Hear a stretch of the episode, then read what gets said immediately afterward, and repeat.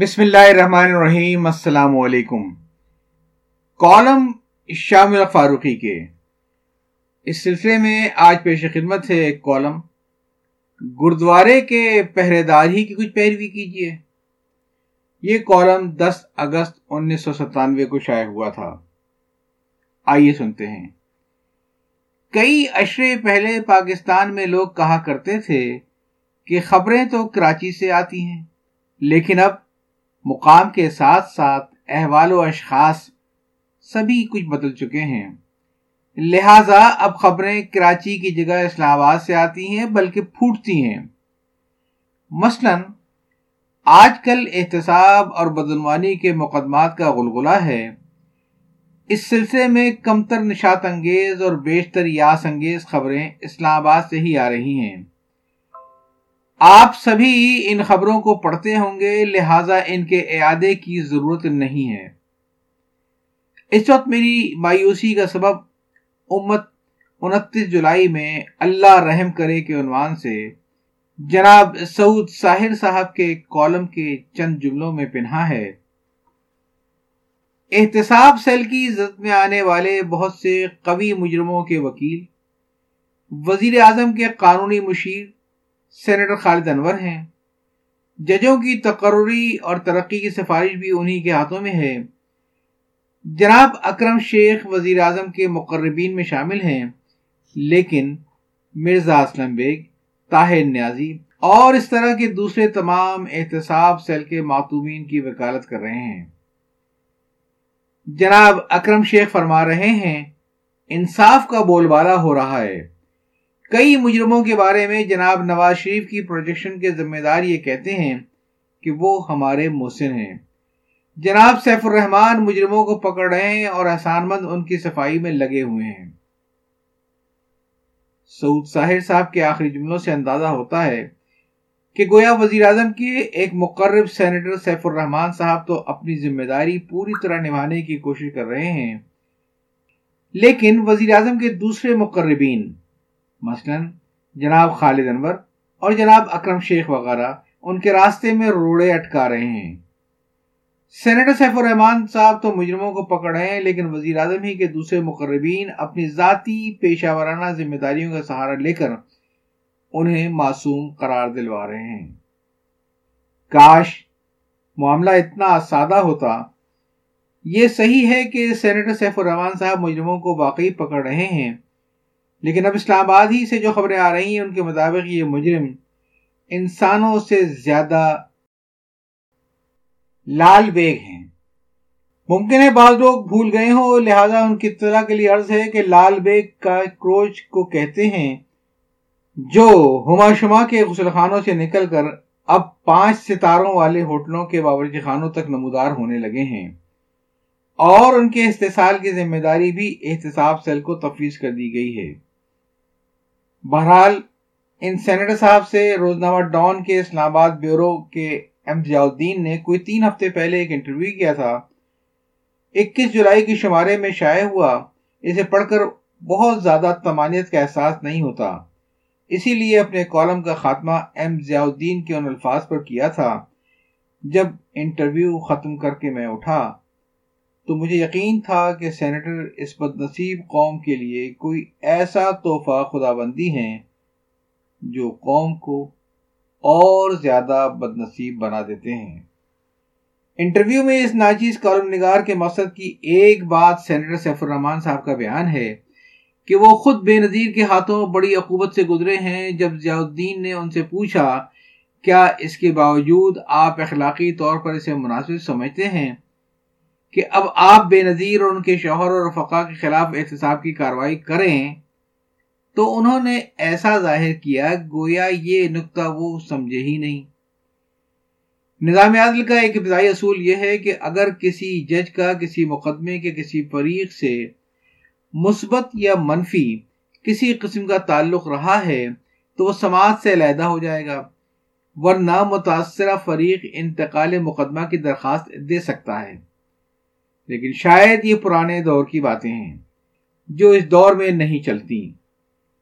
آئیے ہم اب آپ کو پرانے دور کا ایک واقعہ یاد دلائیں دور بھی بہت پرانا نہیں بلکہ 1961 یا 1962 کا ہے.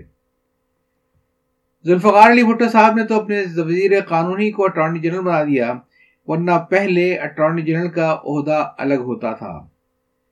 وہ وزارت قانون کی ہدایت کے تحت کام کرتا تھا.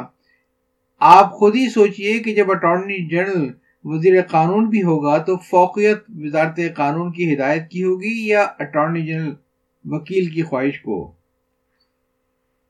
یہ بات یاد رکھیے کہ اس زمانے میں بھی ایم وسیم، فیاض علی چودھری، نذیر احمد اور طفیل علی عبد الرحمٰن جیسے لوگ اٹارنی جنرل ہوتے تھے جو غالباً یحییٰ بختیار سے بہت کمتر نہیں تھے.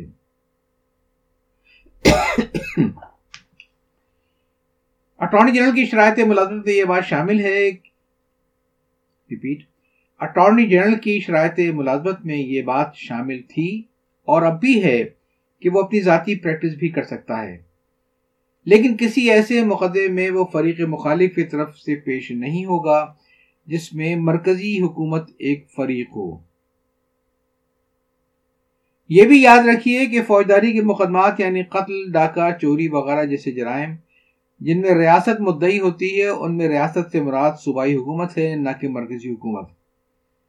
یعنی اگر کوئی شخص چوری یا قتل میں ماخوذ ہو تو چونکہ صوبائی حکومت مدعی ہوگی، لہذا مرکزی حکومت کا اٹارنی جنرل ملزم کی طرف سے کسی بھی عدالت میں پیش ہو سکتا ہے، لیکن عموماً ایسا نہیں ہوتا کیونکہ یہ بات اٹارنی جنرل کے عہدے سے بھی فروتر ہے اور اخلاقی طور پر بھی ناپسندیدہ.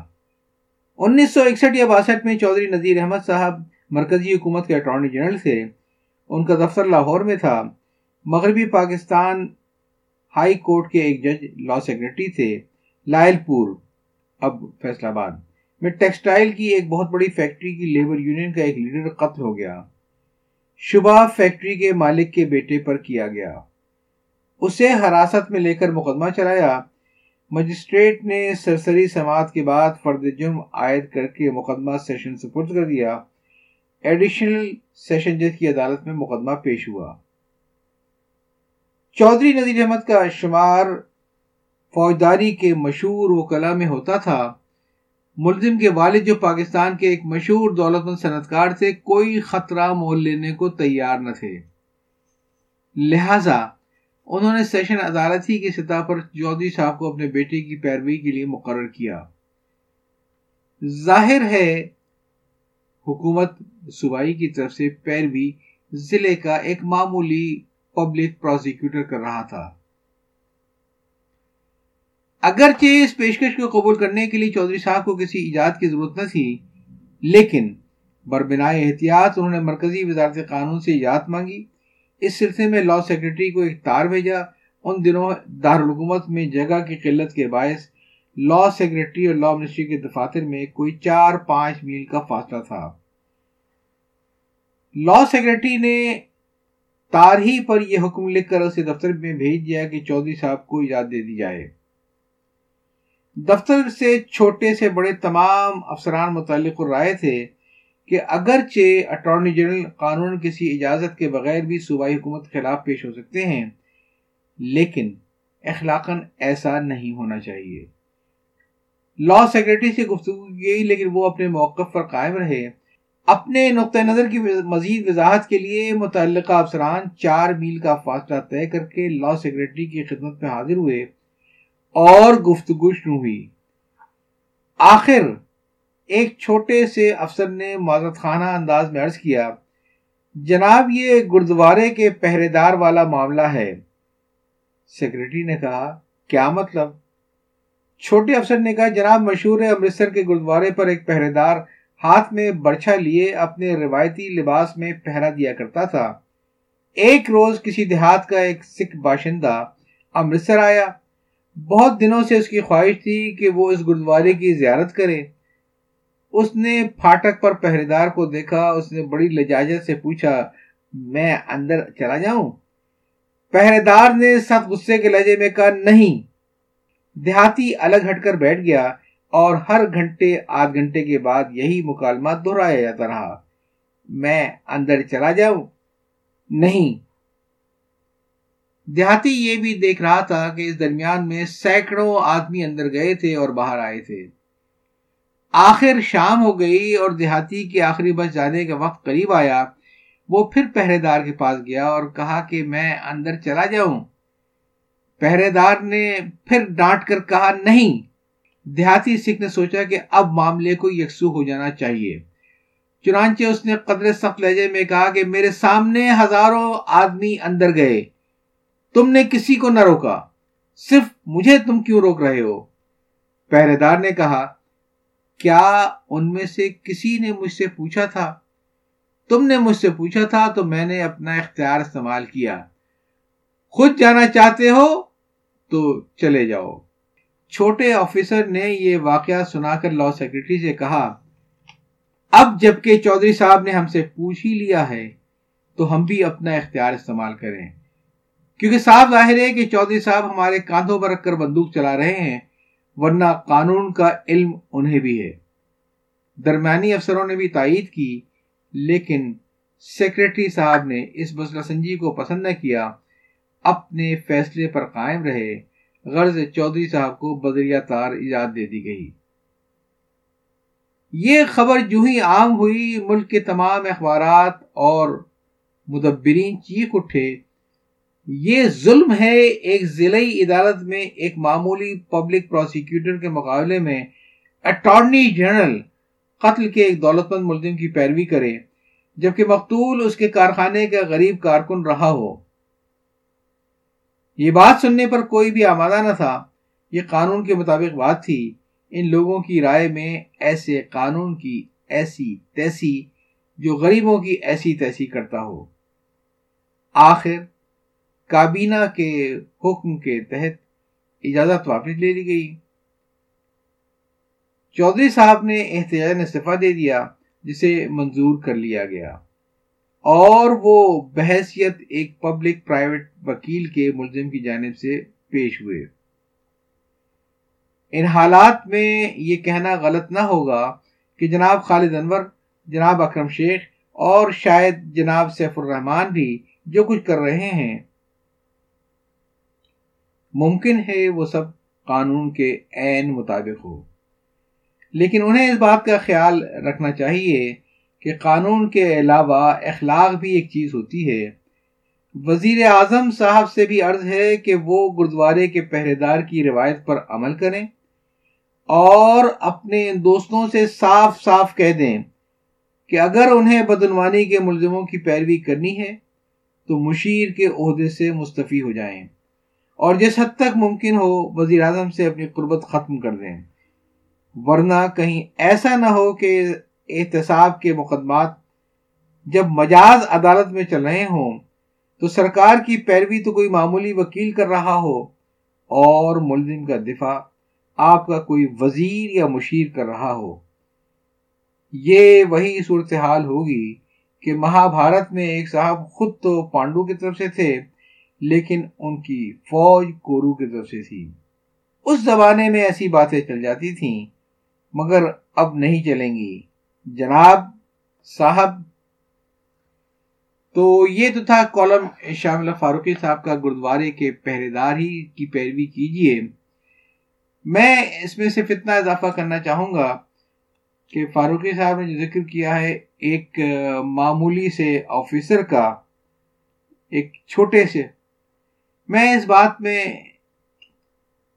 میں آخر میں ایک بات کا ذکر ضرور کروں گا کہ فاروقی صاحب نے اس میں لاء منسٹری کے ایک چھوٹے سے آفیسر کا ذکر کیا ہے, جس نے ایک مسئلے پر رائے دیتے ہوئے گردوارے کے پہرے دار کی مثال دی تھی اور جس کی اس کے درمیانے افسروں نے تائید بھی کی, لیکن سیکرٹری صاحب نے اسے پسند نہیں کیا اور اپنے فیصلے پر قائم رہے. زیادہ امکان یہ ہے کہ وہ چھوٹے افسر فاروقی صاحب خود ہی تھے, کیونکہ اس زمانے میں وہ لاء منسٹری میں تھے اور اس قسم کے معاملات کو وہی دیکھا کرتے تھے. یاد چاہتا ہوں. اللہ حافظ.